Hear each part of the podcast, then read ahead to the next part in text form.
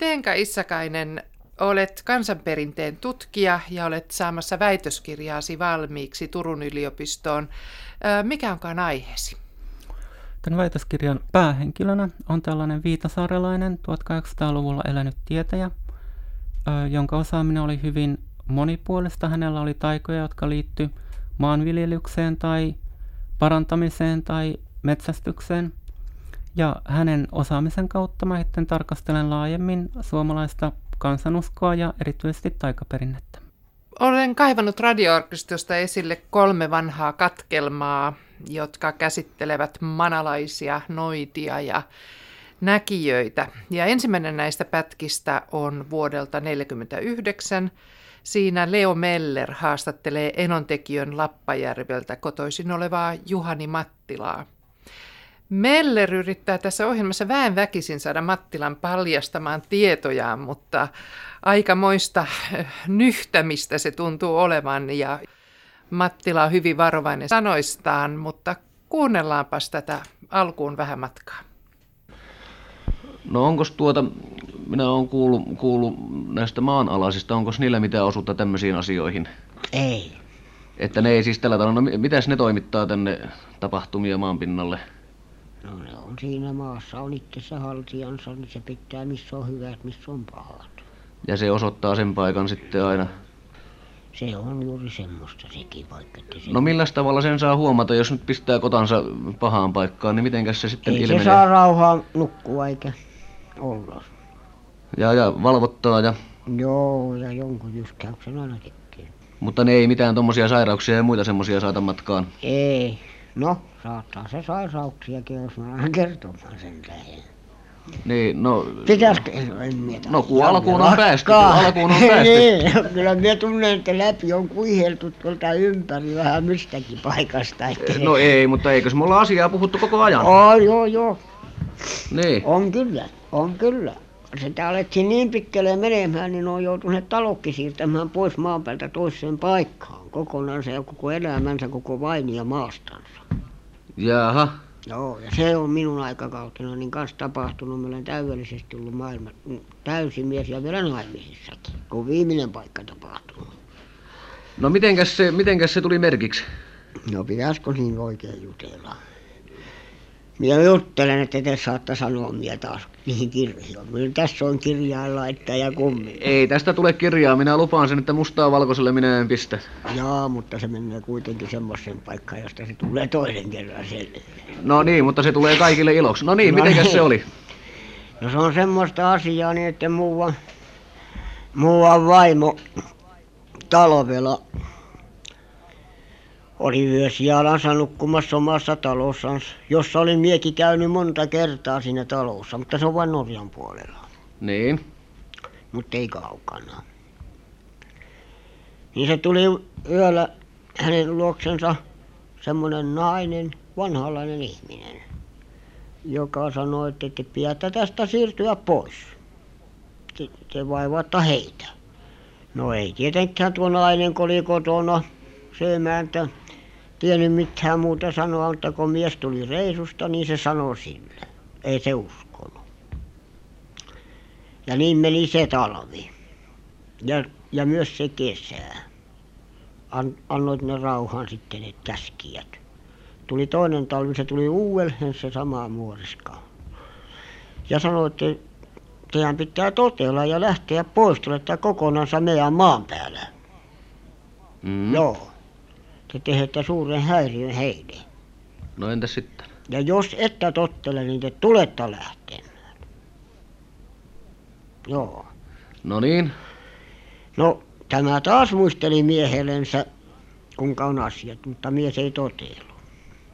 No se sai sen kesän mennä läpi, mutta kun tuli talvi, niin yhtä aikaa lyttiin kaksi poikaa sängyn pohjaan ja ne kuoli molemmat. Ja kolmas tuli sairaaksi kovasti. Ja tuli isännällä semmoinen hoppu, että ja vettä me vei talonsa toiseen päähän koko järveen. Sitä kutsuthan Autsijärveksi. Jaha. Ja se on Norjan puolella. no Ja se poika, joka oli sairaana, se kuoli ja vika on jäänyt toisiinkin. vai niin? No tuota, mutta sitten kun muutti, niin tuli rauha. Joo, se tuli rauha. No mitenkäs muuten, näiden maanalaisten suhtautuminen lapsiin?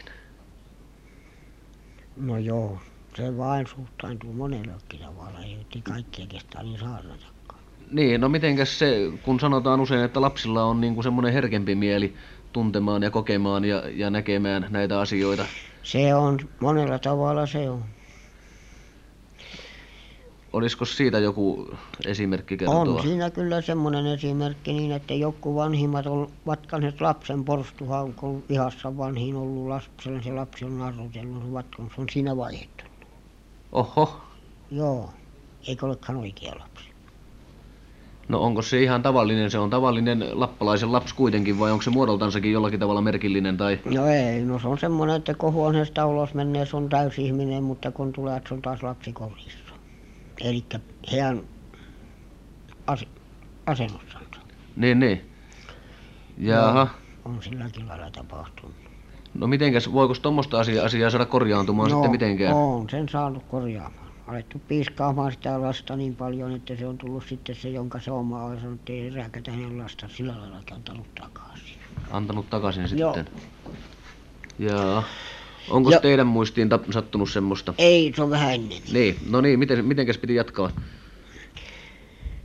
Se, se oli semmoista, että se, kun lapsen on takaisin sanonut, sanonut vielä, että miksi se rääkkäät hänen lastansa ja niin tuon oma, sitten sen talon lapsen, eli, eli sen lappalaisen lapsen takaisin. Joo, antanut. Jaa, jaa. Ja hyvällä antanut sitten, Joo, kun niin pitkälle on päästy. joo. Ja sitten on sattunut niinkin käy, että jossakin paikassa saattanut kauhota lapsi ja sitten ei ole lehty ollenkaan ja se on siellä jääntykynessä. Tänä päivänä. Tänäkin päivänä. Ja siihen minä kyllä olen vähän tietoinen, jos tahtoisin kertoa, mutta enpäs tiedä alanko kertoa. No kun tässä alkuun on päästy, niin eiköhän se menisi. Niin kuin te näette, niin me kuunnellaan kaikki tässä niin hiljaa. Se, Ja... tulee niin suuren naurun alhaiseksi joka lailla. Ei tämä niin ole- Tuossakin kirjassa nyt kerrotaan. Ei tämä ole naurun asia nyt meistä yhtään. Me ollaan kaikki hyvin vakavia tämän asian kohdalla. Jätetäänpä Juhani Mattilan kertomus tässä kohtaa kesken ja kuunnellaan hieman myöhemmin lisää hänen kokemuksistaan maahisten parissa.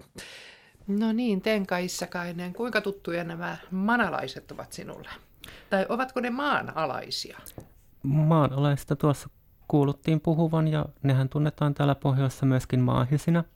Ja sitten tuolla Pohjanmaalla, Länsi-Suomen suunnalla taas peikkoina tai vuorenpeikkoina.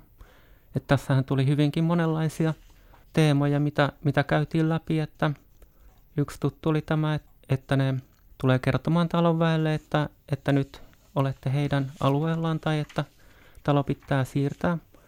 Ja tämä kertookin yhden olennaisen puolen näistä, sanotaan nyt vaikka maahisista, että he on niin kuin tämmöisiä ihmisen kaltaisia olentoja. Tässäkään ei sanottu, että ulkonäöltään olisi muuten tämä vanha nainen mitenkään ollut erikoisen näköinen, mutta, mutta hän sitten ilmoitti olevansa tämmöinen maahinen ja, ja vaikka he on ihmisen kaltaisia, niin he elää kuitenkin jotenkin toisessa todellisuudessa, että heitä ei pääse näkemään, ellei he itse päätä näyttäytyä, mutta tämmöistä monenlaista vuorovaikutusta on. Tekevätkö ne ihmisille pahaa muuten kuin häirittyinä? On tämmöisiä kertomuksia myöskin, että esimerkiksi vuorenpeikot mellastaa talossa. Tarinat on tämmöisiä tavallaan niin kuin poltergeist-ilmiön tyyppisiä, että tavarat lentelee ja kuuluu meteliä ja joskus myöskin kuvataan, että, että nämä maahiset tai peikot näyttäytyy ihan konkreettisesti siellä. Mutta tuota, muuten esimerkiksi tässä kertomuksessa kuvattiin, että niin kuin kaikilla on sijansa tässä maailmassa, että että jos tulee tämmöinen konflikti, niin kun talo on rakennettu väärään paikkaan, niin sitten kyllähän niin kun neuvottelemalla pitää ratketa ja jos ei ratkea, niin sitten saattaa tulla jotain ongelmia. Niin, ja tässä tapauksessa nimenomaan lapsiin kohdistuvaa. Lapset sairastui. Joo, ja sitten toinen juttu, mikä tuossa liittyi lapsiin, oli taas sitten vähän erityyppinen kertomus näistä vaihdokkaista.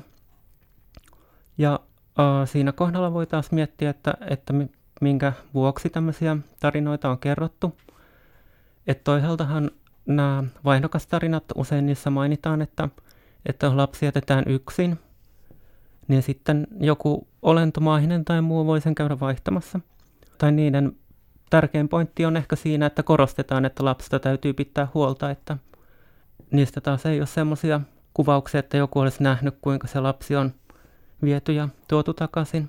Ja toisaalta sitten siinä aineistossa, mitä on kerätty vaikka kansanlääkinnästä, niin on niin kuin lapsia, joita vain sano, sanotaan vaihdokkaiksi, jotka on niin kuin kuvauksessa päätellen jollain tavalla kehitysvammaisia tai synnynnäisesti sairaita, mutta, mutta heidän kohdalla tämä vaihdokas on sitten vain nimitys, että, että heitä ei niin kuin yritetäkään mitenkään palauttaa ennalleen, tai vaikka heitä on sanottu vaihdokkaiksi, niin välttämättä ei ole todella uskottu siihen, että, että joku olento on nyt sen alkuperäisen lapsen johonkin vienyt. Kerrotaan myös, että piru tai paholainen on niin kuin vaihtanut Joo. lapsia ja onko, onko siinä sitten niin kuin hyötynäkökulma se, että lapsi saisi, tämän pirun lapsi saisi paremman kohtelun tai, tai ravintoa vai mistä siinä on kysymys? Joo, no nehän on aika samantyyppisiä kertomuksia kyllä, että, mutta mun nähdäkseni nämä on kuitenkin aina nämä vaihdokastarinat semmoisia, että, että he ei ole niin kuin asioiden järjestyksen mukaista, että, että näiden yliluonnollisten olentojen ihmisen lapset vaihtaa paikkaa, että, että tuota aina, aina pyritään kuitenkin ne lapset pitämään sillä omalla puolella sitä luonnollisen ja yliluonnollisen rajaa.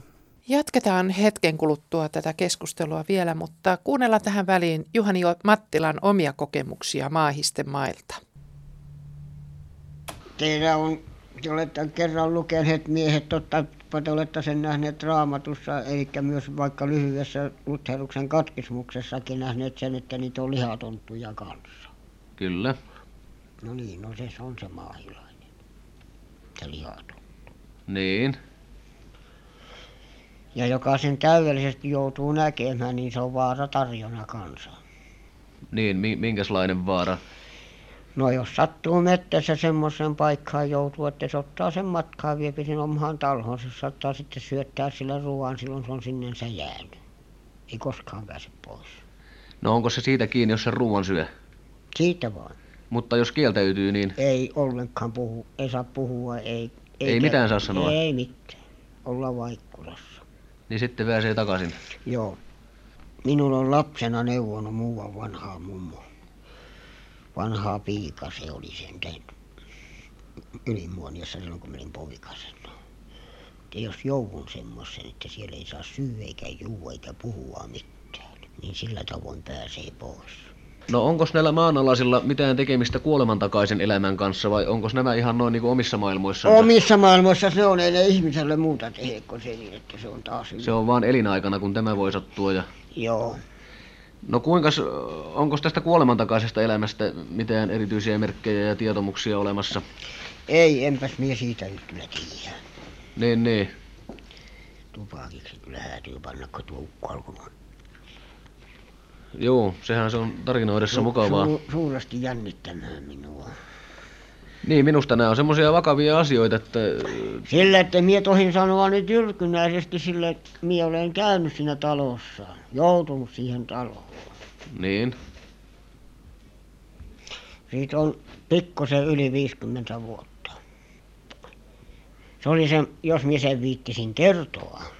Se on niin jäänyt niin lujasti mieleen se niin, että minä olin muutamassa Lapinkovassa minä olin renkinä siinä kylässä siinä Kota-Lapissa. Ja minä olin yksin sitten siinä lappalaiskodassa te ette sitä tietenkään ole nähneet koskaan Lapinkotaa muussa kuin kuvassa se kyllä näkyy. Niin ei joo ei mutta kyllä me tiedetään minkälainen se on. vaatekota minä olin semmoisessa minä olin puolta vuoroa kävin siis vuorokauden aina kertaansa kahdeksansadan porotokan kanssa ja silloin sääski lensi kovasti. Ja sitten oli niin kuuma kesä että niitä vaipui poroja hirveän paljon. No minä olin yksistäni nukkumassa kun toiset oli poroissa kaksi henkeä. Nyt minä lähdin kävelemään ja katselemaan niitä vasoja että jos niitä olisi väsynyt pensaiden niin. Ja olin aivan niin riski mies paljon riskimmällä luonnolla kuin nyt kävelin yhtä sorua myöten. No se minulle minä olin tietenkin heidän talouttansa likeltä kulkemassa koska minulle tuli semmoinen yhtäkkiä semmoinen painostus että minä tykkäsin että no miten se minun tällä lailla menee että nämä heijoksi että en minä jaksa kävellä. Niinpä.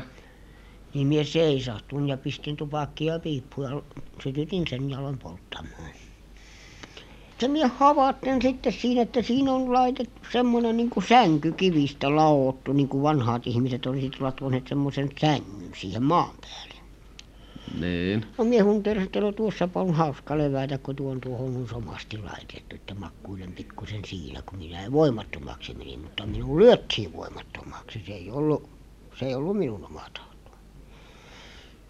Ja kun minä näin laskin piipun kiven päälle minä olin gipsissä niskasta tänne istumalihon asti gipsissä niin kuin nykyisin on gipsi en minähän silloin joo. gipsiä Ja aivan äkkiä. aivan äkkiä ja samalla äkkinäin syöllä minä olin toisessa talossa ja minä olin talossa oikein Jaaha. siivosti ja näin tuon tuon vasemman puolen ovipieleen minun jätettiin seisomaan Ja sitten.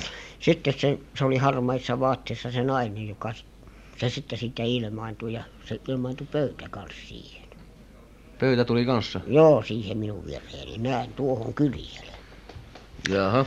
nyt istui tuossa keskellä lattiaa oikein oikein vankka rouva että täällä ei yhtään ihmistä ole niin vankkaa sillä oli kultakorvarenkaat ja se jyvä tuossa rengaslehdessä on se koski olkapäihin ja se oli noin mustissa vaatteissa samoin niin kuin tuo ukko tuossa istuu.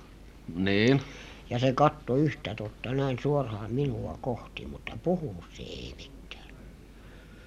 No minä nyt tiedän että nyt minä olen joutunut siihen väärään paikkaan.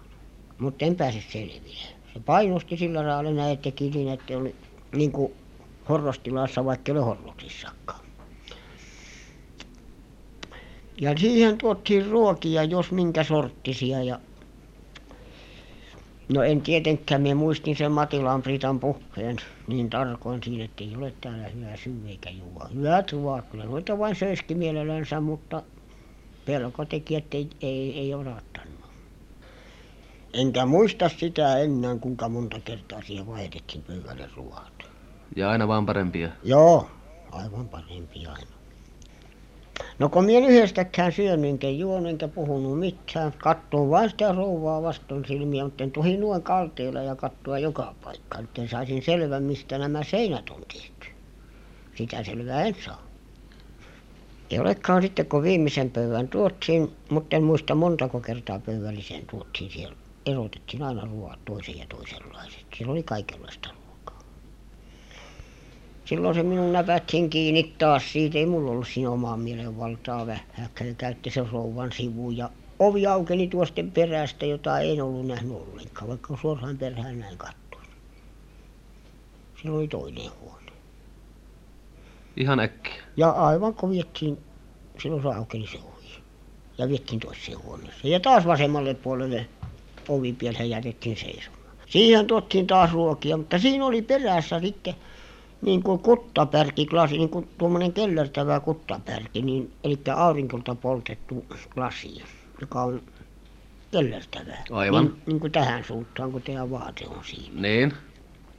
se näkyy siitä läpi mutta se että ei sitten en minä saanut sitä tietää mistä se valo siinä oli mutta valo siinä huoneessa vain oli sittenkin siinä oli sitten tuota korkea neitonen joka oli näin sölin siihen lassiin käsin ja kun se näin seisovalle nousi ja kääntyi kääntyi minuun käsiin ja se sanoo minulle että älä syö äläkä juo äläkä puhu mitään että ei kävisi niin kuin minulle raukalle Minkäs mittainen se olikaan? se oli tämän mittainen Vajaa metri. Joo, että se oli vajaan metri. Ja surkastu. Mutta oli aika ihminen. Se niin oli oikea ihminen. Ja samalla kääntyi taas sinne käsin päänsä. Ja ei ollutkaan ajaksikaan, silloin oli taas pöytä ja ruoat siinä minun nokani sivulla. Eikä kyljellä tuossa. Ja siinä minä näin kaikin komeampia mukia, kun olen elämäni päivänä nähnyt. En vieläkään ole nähnyt niin komeaa mukia. No niin neuvon, se se viettiin nekin kaikki pois. Se muki jäi mieleen siitä pöydästä, ka siinä oli paljon komeia muitakin astioita. Minä nyt aloin odottamaan sitten, kun tuotiin useamman kerran sitä ruokaa. Niin sen Matilan Priita vainaan johon jälkeen, niin minä odotin sitä viimeistä ruokaa, että minä silloin minä pääsen, jos jo pääsen pois, tai jo- joudun tänne kokonaan. Joo, se tuottiin sitten viimeiseen. Yksi ainoa malja ja se oli niin kuin näin iso. No No. siinä maljassa oli niin? No siinä oli paistettu veri.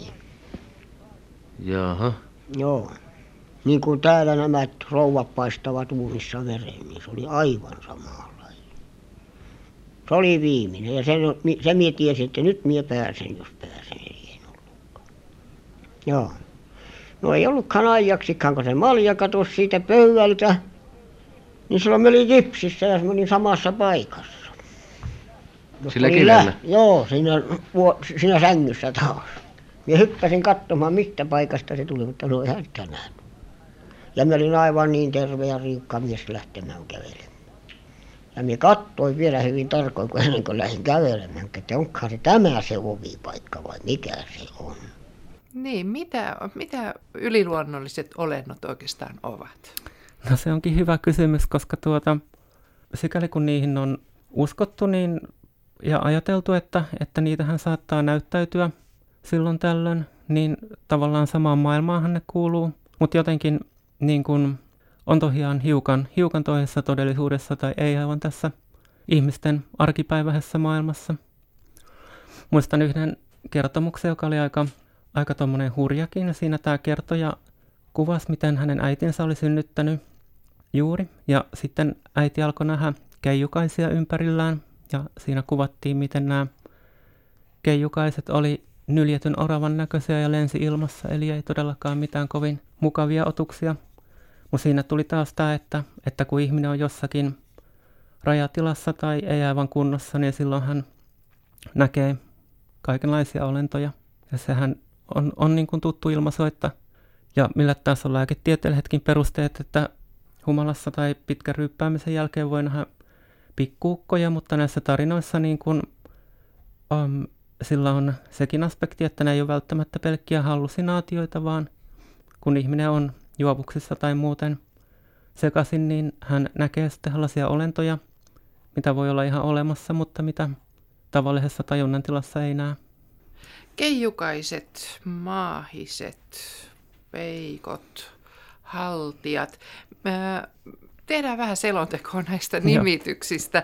Ää, Mitkä näistä on hyviä olioita? Ilmeisesti esimerkiksi saunatontut ja navettatontut ja tällaiset. Mm, no, en tiedä hyviä, ei ne ainakaan pelkästään mukavia ole.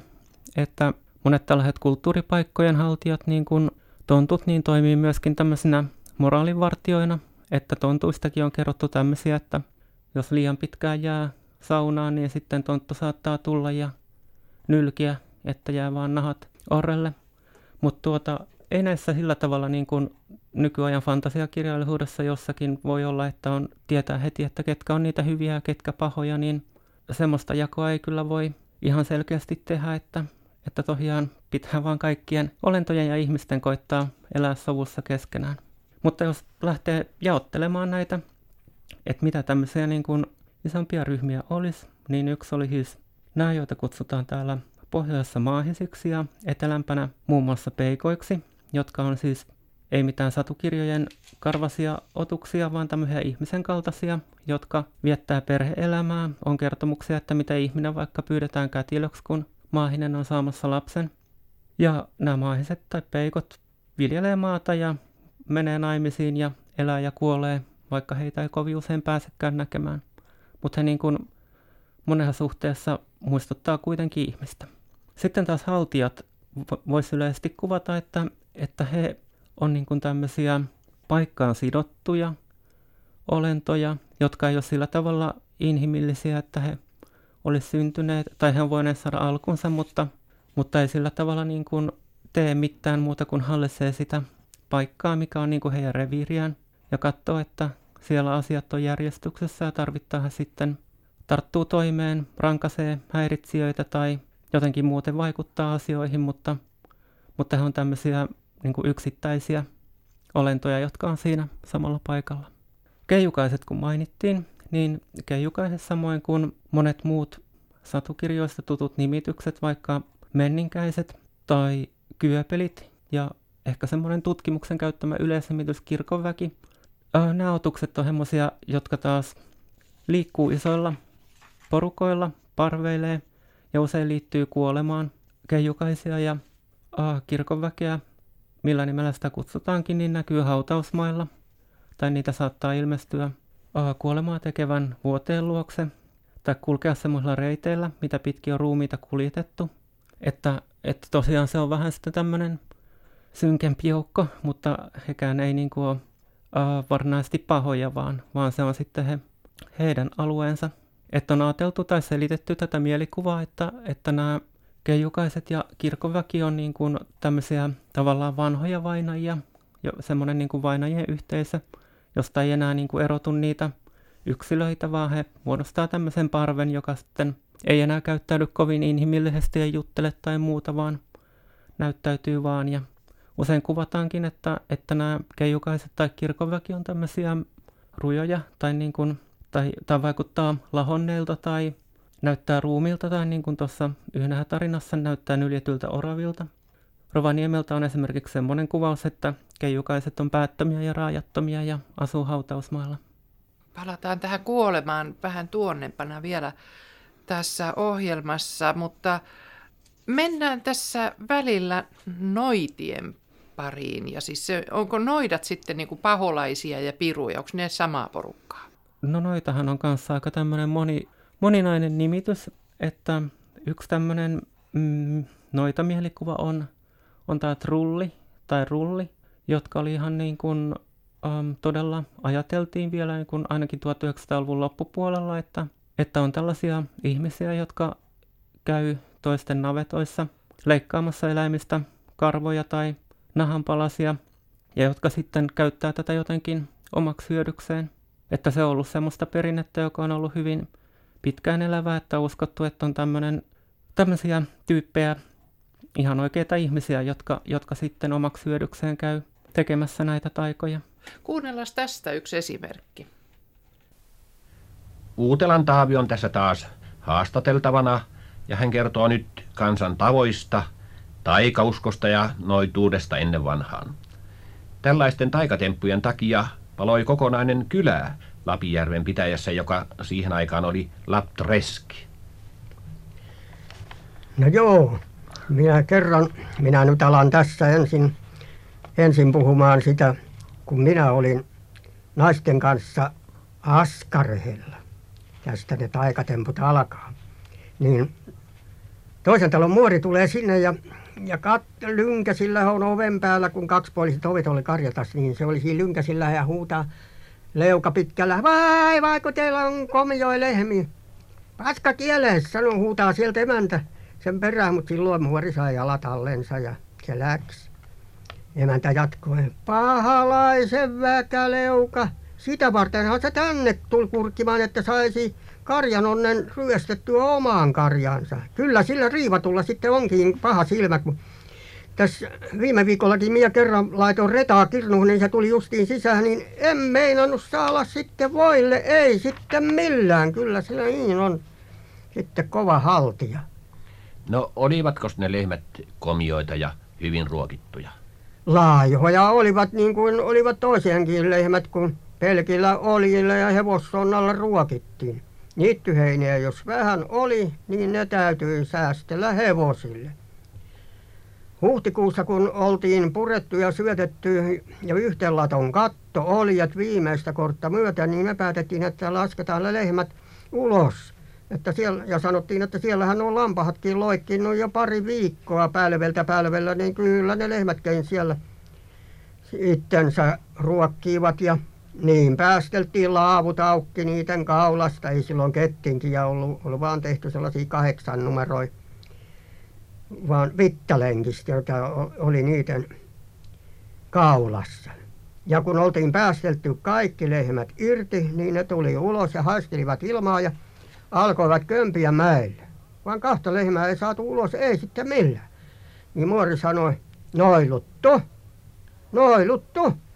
Ne makasivat siellä navetassa pitkänään vai mitä? No niin, niin, ne makasi vaan navetassa ja muori sanoi, niissä asuu riivaaja isäntä tuli kans siihen ja katseli lehmiä ja sanoi no ajetaan riivaaja ulos ja lähti tupaan minä sanoin että eihän ihminen voi pahalaista pois ajaa niin muori sanoi ajoihan se Jeesuskin ennen ihmisestä pirut pois, jotka meni sitten sikalaamaan ja kuskasivat siat mereen, niin miksei ihminkin voi ajaa pahat henget pois eläimistä ampuamalla.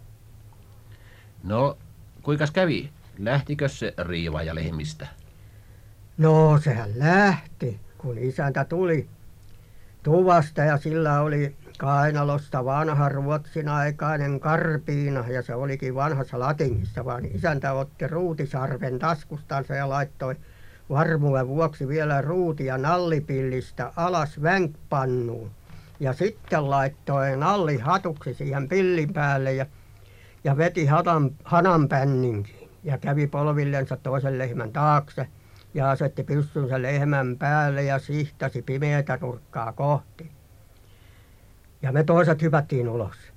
Ja silloin kun se pyssy tärskähti, niin silloin tuli lehmiä, lehmillä kiire ulos. Ja ne tuli sellaisella rytinällä, että meinasivat sotkea isännänkin jalkoihinsa. Ja lehmistä oli riivaaja tiessä. No oli se sellaisella tärähyksellä varmasti. No oli ja isäntä kömpi pystyyn ja tuli ulos ja kun muori meni laittamaan ovia kiinni, niin silloin se parkasi, että navetta palaa, palaa, palaa. Silloin isäntä koppasi saavia korvasta kiinni ja toisella kätellä se emäntää ja lennätti saavia ja emäntää kaivolle ja minä ja muori navettaan. Muori kolahutti körtin yltänsä ja löi sinne liekkien päälle nurkkaan, missä olet paloja.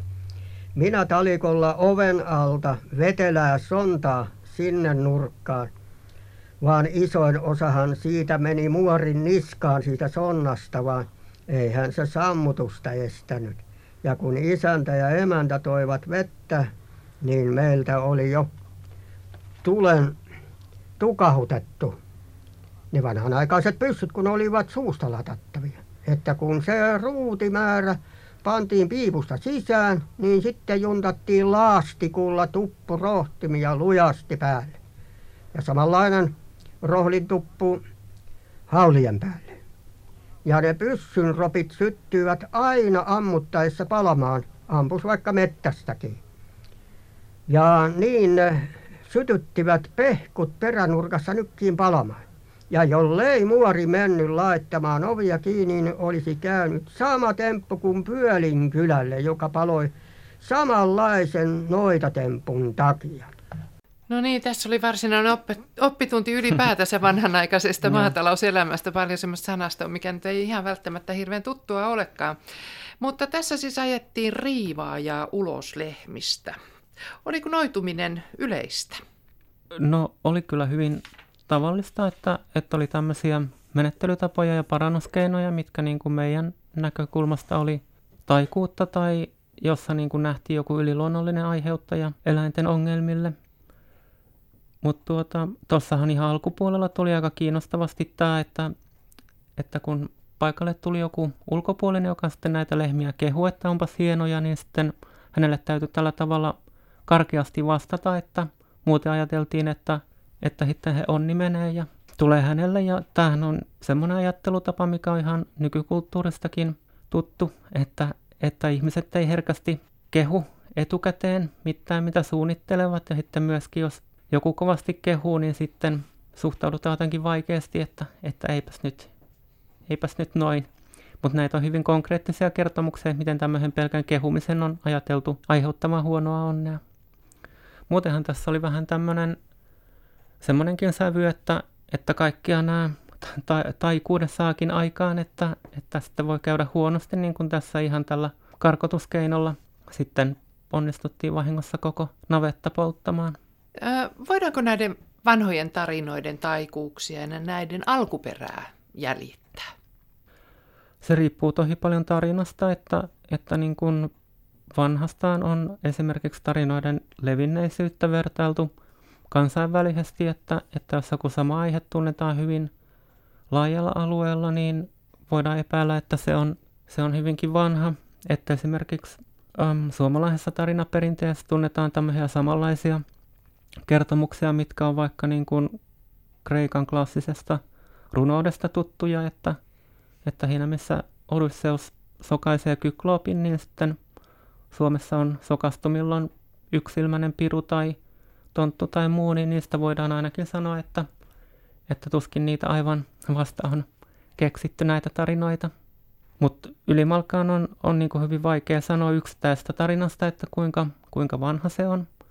Ja kun nykyihminen niin kuin ajattelee helposti, että nämä kuvaa niin kuin muinaisuskoa ja on, on sillä tavalla vanhaa perinnettä, niin pitää muistaa, että näistä tarinoistakin hyvin suuri osa on kerätty 1900-luvun puolella, että sellaisena kun ne on kerrottu, niin ne ei ole kovin vanhoja, ja nämä kertojatkin, vaikka näissä tarinoissa on hyvin vanhoja aineksia, niin kuitenkin on olleet ihmisiä, jotka on eläneet niin kuin ei kovinkaan kaukana meidän, meidän ajasta, ja olleet kyllä niin kuin tietoisia kaikesta, mitä, mitä maailmassa tapahtuu, että, että liian pitkälle meneviä johtopäätöksiä mistään muinaisajoista tai muinaisuskosta näiden tarinoiden perusteella ei voi tehdä.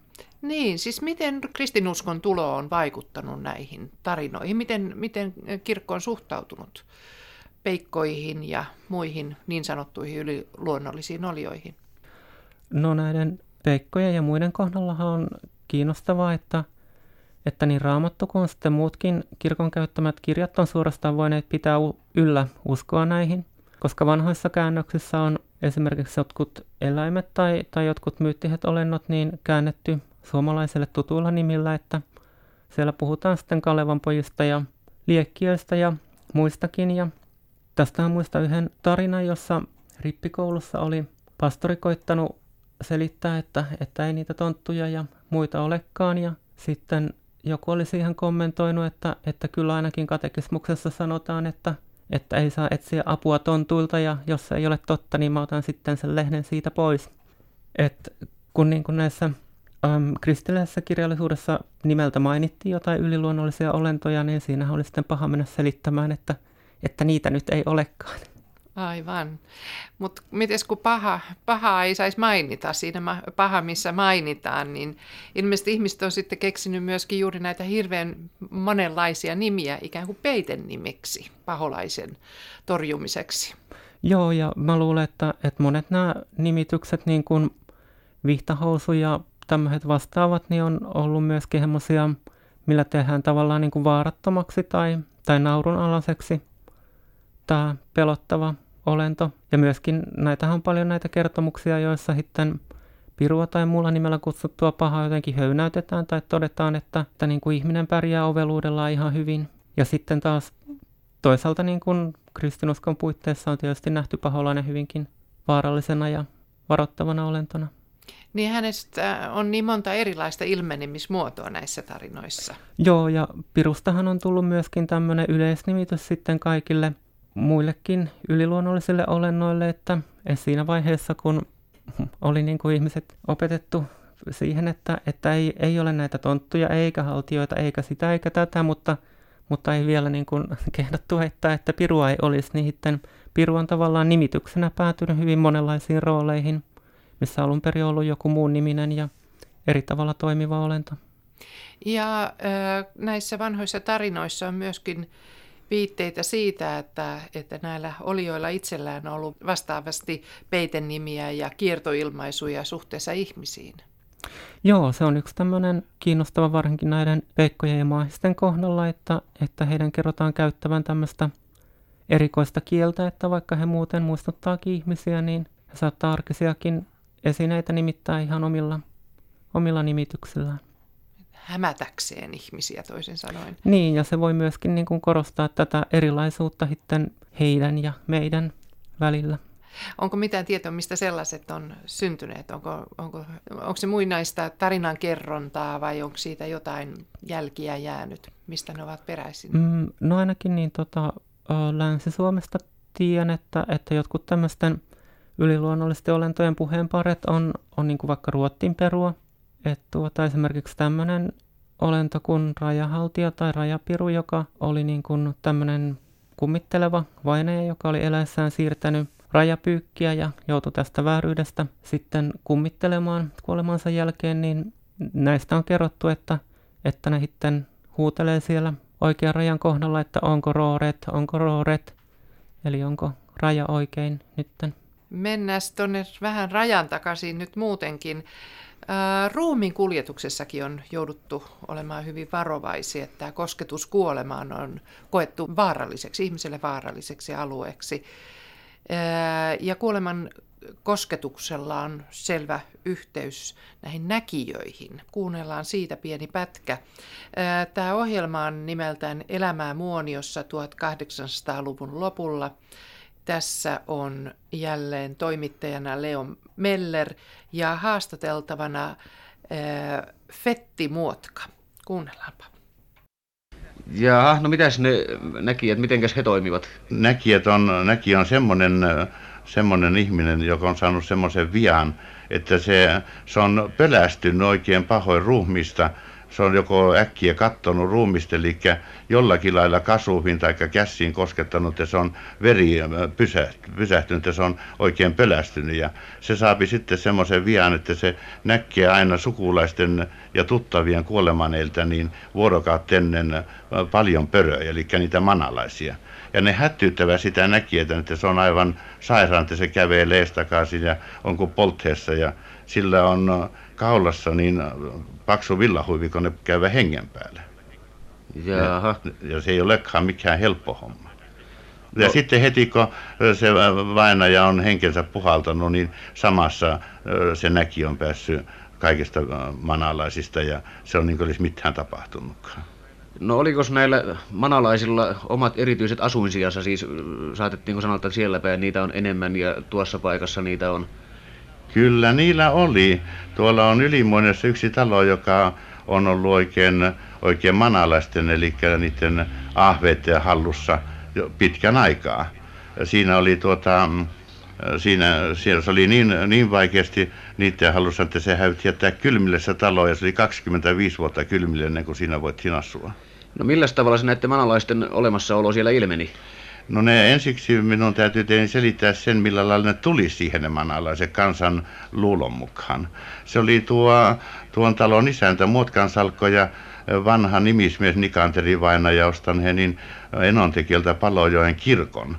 Ja tämä kirkko oli jo siirretty niin markkinasta Palojokkeen ja nyt kun se sitten purjettiin vielä ja siirrettiin kolmanteen paikkaan, niin se kun se laitettiin siellä Palojoessa lauttaa ja lähdettiin sitten jokea pitkin kuljettamaan sitä kirkon kamppeita, niin se oli melkein mahdoton saa sitä, sieltä se niin pakkasi maatumhaan. Mutta saatiin, kun saatiin Kylikylän rantaan ja niin se sitten siinä jaoi tämä Muotkansalkko ja Nikanteri raukkasen ja Nikanteri vei sen tänne Muonian kirkolle ja se poltti sen polttopuina, mutta tuo Muotkansalkko oli taloudellinen ihminen ja se rakensi niistä kirkonjätteistä niin heinälatoja ja niitä on vielä tänä päivänäkin niin sakaasti latoja ullakkolatoa. Ja sitten se rakensi siihen kartanhon karjarakennukseen niin monta heinälatoa ja alttarin lajat se pani aittaa jyvälaarin lajoiksi ja, ja ne koriste leikkaukset semmoiset, joita oli kirkossa ja vielä sen ruumiin multakaara, jolla, jos oli ruumiin multaa, kun siunattiin ruumista, niin senkin pani yliselle tilalle. No olipa kumman, että silloin manalaiset tuli talhon, kun koko Lapin väki tietenkin pit, nosti siitä elämää ja niin ne seurasi siinä matkassa, että talo oli aivan pääsemättömissä. Siinä oli semmoisiakin tapauksia, että siinä asuu siinä toisessa rakennuksessa niin semmoinen Jalmari Suutari niminen mies. Ja se kerran oli neulomassa sitten talon pikkupojalle kenkiä ja se tuli niin täyteen se huone niitä manalaisia, että se, oli, se ei päässyt enää ovesta ulos, että oli kaikki pöydän nuskakki täynnä manalaisia. Ja se häätyi loikata klasista sitten ulos ja meni sitten sinne kranhiin ja muisteli kuinka siellä on paljon, niin ne nauroisi siitä. Niin se, sillä vähän veri liikahti ja se lähti takaisin sinne. Kyllä hän asuu varmasti siinä huoneessa vieläkin, kun menee kamariin, se on aivan tyyhä kamari. Ja se sitten piti siitä lähtien niin ämmivainansa uutta testamenttia aina polsterin alla, niin silloin se saattoi siinä asua paremmin. Jaha, no tuota, tässä nämä manalaiset, liittyvätkö ne millään tavalla kuolemaan ja hautajaisiin ja tuohon, tuohon yhteyteen? Siis yleensä vainajiin? Joo, kyllä ne. Se oli semmoista, että kun nyt äh, ruumista, kun lähdettiin äh, ha- viemään siis hautausmaalle, niin kun se tuottiin sieltä aitasta tavallisesti ruumissa äh, rakennuksen eteen ja se pantiin ka- kahdelle karmistoolille niin se oli aivan välttämättä, että nuo karmistoolit piti kumota heti kun ruumis nostettiin rekkeen ja usein vei vielä ristin puukolla pohjaan. Ja se aita novi, missä, missä ruumis oli, niin sen piti jättää auki niin kauaksi aikaa, kun ensimmäinen hevonen tuli sitten takaisin sieltä hautaussaattomatkasta, niin se piti panna ennen sitä kiinni oven. Muuten, jos se olisi jäänyt auki, niin olisi ne manalaiset tulee takaisin se ruumishuoneessa ja pitää ne hirmustelemaan sitten siinä, siinä talossa jatkuvasti. Se, semmoista se oli se sen hoitaminen. Ja menomatkalla niin sattui monesti niin, että eessä, silloin kun ajo aina eessä ajaa ja ruumishevosen eessä, kun siellä tahtoi olla niitä pyssäyspaikkoja, kun ne pakkasi sulkemaan tietä niin se piti olla semmoinen kunnon mies, joka ajoi etu, etuumaisena ja pitipä sen useasti juoksasta, niin hevoset ja katsoa länkien raosta niin siihen ruumisarkkuun, niin silloin se pääsi taas eteenpäin. Jaha. No tuota, te tuossa edellisessä muisteluksessa mainitsitte nimen Muotka. Oliko se teidän sukuanne? Se on juuri minun kotitalo. Ja sillä mie tiedänkin siitä niin tarkoin, tarkoin sen äh, mannalaisten homman. Niin, kun teillä on näin tarkkoja tietoja näistä, niin eh, onko teillä jotakin aivan henkilökohtaisia kokemuksia? No kyllä mulla on. Mie kahdeksan vuoden vanhana lähin eh, vanhaan setäni kanssa. Se oli juuri se setä semmoinen näkijä. Ja minä lähdin sen kanssa sitten niin viemään mööpelikuormaa niin toiseen talhoon siitä meidän talosta ja pääsemään siihen keskelle järveä. Siinä on semmoinen järvi, parin kolmen kilometrin pituinen järvi. Ja se hevonen pysähtyi yhtäkkiä kun se oli se, vaikka oli sillä järven pinta, eikä siinä mitään näkynyt, minä ainakaan nähnyt, mutta se setää tietenkin näki. Ja samassa minä nousin silloin höyhenpaljan kanssa äh, ilmaan ja niin viisi metriä sivulle, reen sivulle meni sen paljan kanssa ja kaksi toolia ja, ja pöytä niin nousit kanssa samalla ilmaan ja aivan säpähleeksi sinne siinä sitten, äh, kun ne putosi tälle aivan pienenä pirstoina niin silloin setä juoksi hevosen eteen ja mien kuullut mitään se mutisi siinä, mutta sen mie kuulin, kun on antakaa te pojalle rauha. Ja niin me sitten, niin se rauhoittui koko se homma, hevonen asettu ja me kokosimme ne tavarat ja lähimme jatkamaan matkaa. Ja matka jatkuu sitten hyvin? Matka jatkuu hyvin sitten. No oletteko te itse koskaan nähnyt näitä manalaisia? No en ole itse juuri sanottavasti nähnyt, mutta tuota, aina sitä joskus jotakin risauksia on kuullut aikaisemmin. Mutta ne on tulleet ne manalaisetkin nyt niin uuden aikaiseksi, että ne ei enää ole täällä, kun tuo liikenne on tullut noin, noin hyväksi ja elämä muuttunut kaikin puolin, niin manalaiset on tietenkin menneet tuonne tuntureihin. Koska niitä ei täällä enää ole kuiten sanottavasti. Niin, tässä oltiin kuoleman kanssa tekemisissä. Tenka Issakainen, mitä voit tästä kertoa? Tuossa oli kanssa monenlaisia kerrostumia, että, että siinä puhuttiin ensinnäkin siitä, että miten täytyy niin kuin puhdistaa vainajan jäljiltä paikat tällä tavalla rituaalisesti, että, että kun kerrottiin, että nämä tuolit, joiden päällä vainajan laveri oli ollut, niin piti kumota. Siinä on joku ajatus siitä, että, että niiden päälle on jäänyt jotain näkymätöntä, joka pitää kopistella pois, ja sitten tehtiin vielä ristipuukolla varmuuden vuoksi. Ja tämä on hyvin yleinen teema, että, että niin kuin ruumista kuljetettaessa hevonen sitten pysähtyy ja tästä mä itse kuullut ihan tämmöisen totena kerrotun 2000-luvun puolelle sijoittuvan jutun, että miten ruumista kuljetettaessa auto oli sitten salaperäisesti pysähtynyt, että se oli kiinnostava huomata, että tämä perinne sitten edelleen on ollut hyvissä voimissaan täällä. Että, Mihin se liittyy nimenomaisesti? Äm, siinäkin on niin kuin monia sitten tulkintoja eri tarinoissa, että, että joissakin sitten äm, hevonen näkee jotain näkymätöntä. Tässäkin oli sitten, että, että tämä näkijä tiesi, että, että mitä siinä edessä oli näkymätöntä, mikä se hevosen sai seisahtumaan. Tai sitten jos on ollut tämä haudattava tämmöinen tietäjänä pidetty tai, tai ehkä jostain syystä paheksuttu ihminen, niin sitten on nähty tämmöisenä niin kuin yliluonnollisen tuomion merkkinä, että, että hänen arkkunsa niin kuin muuttuu hyvin painavaksi, että, että sitten ei ajatellakaan, että siinä reitin tiellä on mitään, vaan että, että tässä arkun kyydissä on jotain ylimääräisiä olentoja tai muuten jotain, mikä, mikä sitä painaa ja saa sitten kyydin seisahtumaan. Tuosta näkijyydestä vielä. Kertoisitko siitä tarkemmin? Joo, tässä oli, kun aikaisemmin oli puhetta, että, että niin kuin ihminen voi tällä tavalla rajatilassa sairaana tai muuten nähdä yliluonnollisia, niin tässä sitten kuvattiin, miten oli jäänyt pysyväksi tämmöinen näkeminen, kun oli ruumista pelästynyt. Ja siinähän myöskin kävi ilmi, että nämä näkymättömät sitten kiinnittää huomiota tähän näkijään, että, että he ei välitä niin kuin näistä tavallisista ihmisistä, joille he on näkymättömiä, mutta sitten kun heidät huomataan, niin he alkaa tätä onnetonta näkijää sitten ahdistaa, että, että se ei ollut mikään pelkästään kiva kohtalo, että pystyi näkemään näkymättömiä. Ei varmasti ollut. Sanoit, että nykyisinkin on ihmisillä tämän tyyppisiä kokemuksia, että onko vielä ihmisiä, jotka näkee näitä erilaisia yliluonnollisia olioita?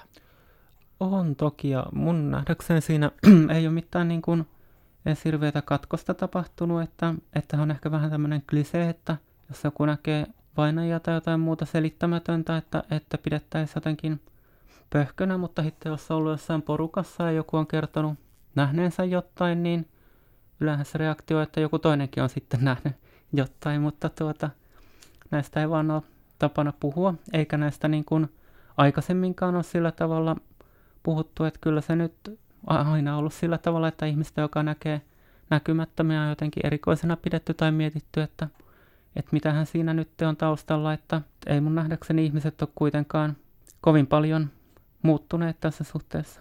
Mutta toisaalta sanotaan, että näissäkin jutuissa on, on tullut ilmi, että nämä manalaiset ja muut oliot ovat muuttaneet kauemmaksi tuntureihin ja pois ihmisten luota. Joo, se on kiinnostavaa, että, että nämä niin kuin olennot tuntuu häipyvän ennen kuin usko niihin loppuu, että, että tuota, muistan yksi mun kollega kertoi, kun hän oli, olikaan 70-luvulla tuolla Norjan puolella ja piti näistä maahisista kysellä ja hän sitten ajatteli, että no tämähän nyt on ihan typerää, että eihän näihin kukaan enää usko, mutta kysyi sitten, kun oli annettu ohjeet, että, että onko täällä niitä maanalaisia ja sitten valiteltiin, että joo, kyllä niitä oli, mutta ne toissa vuonna muutti pois. Ö, oletko sinä nähnyt? Pakko kysyä. Ö, en ole valitettavasti nähnyt mitään tämmöistä, mutta tuota, näissähän onkin, onkin niin kuin usein näissä yliluonnollisissa nä- näyvissä semmoinen, että, että asia ei välttämättä näytä mitenkään erikoiselta, että sitten vasta huomataan, kun vaikka nähdään joku ihmishahmo ja sitten häviääkin yllättäen, että, että ei se nyt ihan oikea ihminen ollutkaan. Mutta sen on kyllä huomannut täällä pohjoisessa, että, että esimerkiksi noin etiäiset on ihan elävää perinnettä, että, että tunnen kyllä ihmisiä, jotka on niin kuin nähneet tällaisia edelläkulkijoita, jotka sitten kopistelee vaikka nurkissa kun vähän ennen kuin vieraita saapuu. Ovatko nämä hahmot faktaa vai fiktiota? No kyllähän ne sillä tavalla on selvästi faktaa, että, ne niin vaikuttaa ihmisten käyttäytymiseen ja niistä puhutaan ja sitten jos jotain erikoista nähdään, niin sitten on tarjolla selitysmalli, että, että mitä nyt oikeastaan nähtiinkään, että, että oliko se maahinen vai mitä. Että siinä mielessä, että ne ihmisten todellisuuteen vaikuttaa, niin ovat faktaa. Ja ihmiset ne totena kokevat. Joo. Öö, jos ne on faktaa, niin onko ne viihdettä vai valistusta vai sekä että, onko ne edutainment ja education ja entertainment mm. yhdistettynä? No siinä on tosiaan hyvin, hyvin monia rooleja näillä samoillakin olennoilla ollut. Että jos otetaan nyt vaikka he pirunimitys, mikä on niin hirveän monitulkintainen, niin joskus se voi olla ihan jonkun havainnon kuvaus, että nyt nähtiin piru. Ja joskus se on tämmöinen niin opettavainen kertomus, että, että jos teette näin, niin piru tulee, että, että näin ei pidä menetellä. Ja tosiaan sitten joskus nämä tarinoiden hahmot voi siirtyä ihan tämmöiseen viihteelliseen juttuun tai tavallaan niin kuin pidetään pilkkanakin tai niin kuin yleen tätä toisten ihmisten vakavaa uskoa sitten näihin olentoihin. Ja varmasti näistä kerrotaan paljon tarinoita tulevinakin vuosikymmeninä ja varmasti vuosisatoinakin. Kyllä varmasti on niistä jo pitkään kerrottu. Kiitos haastattelusta Tenka Issakainen.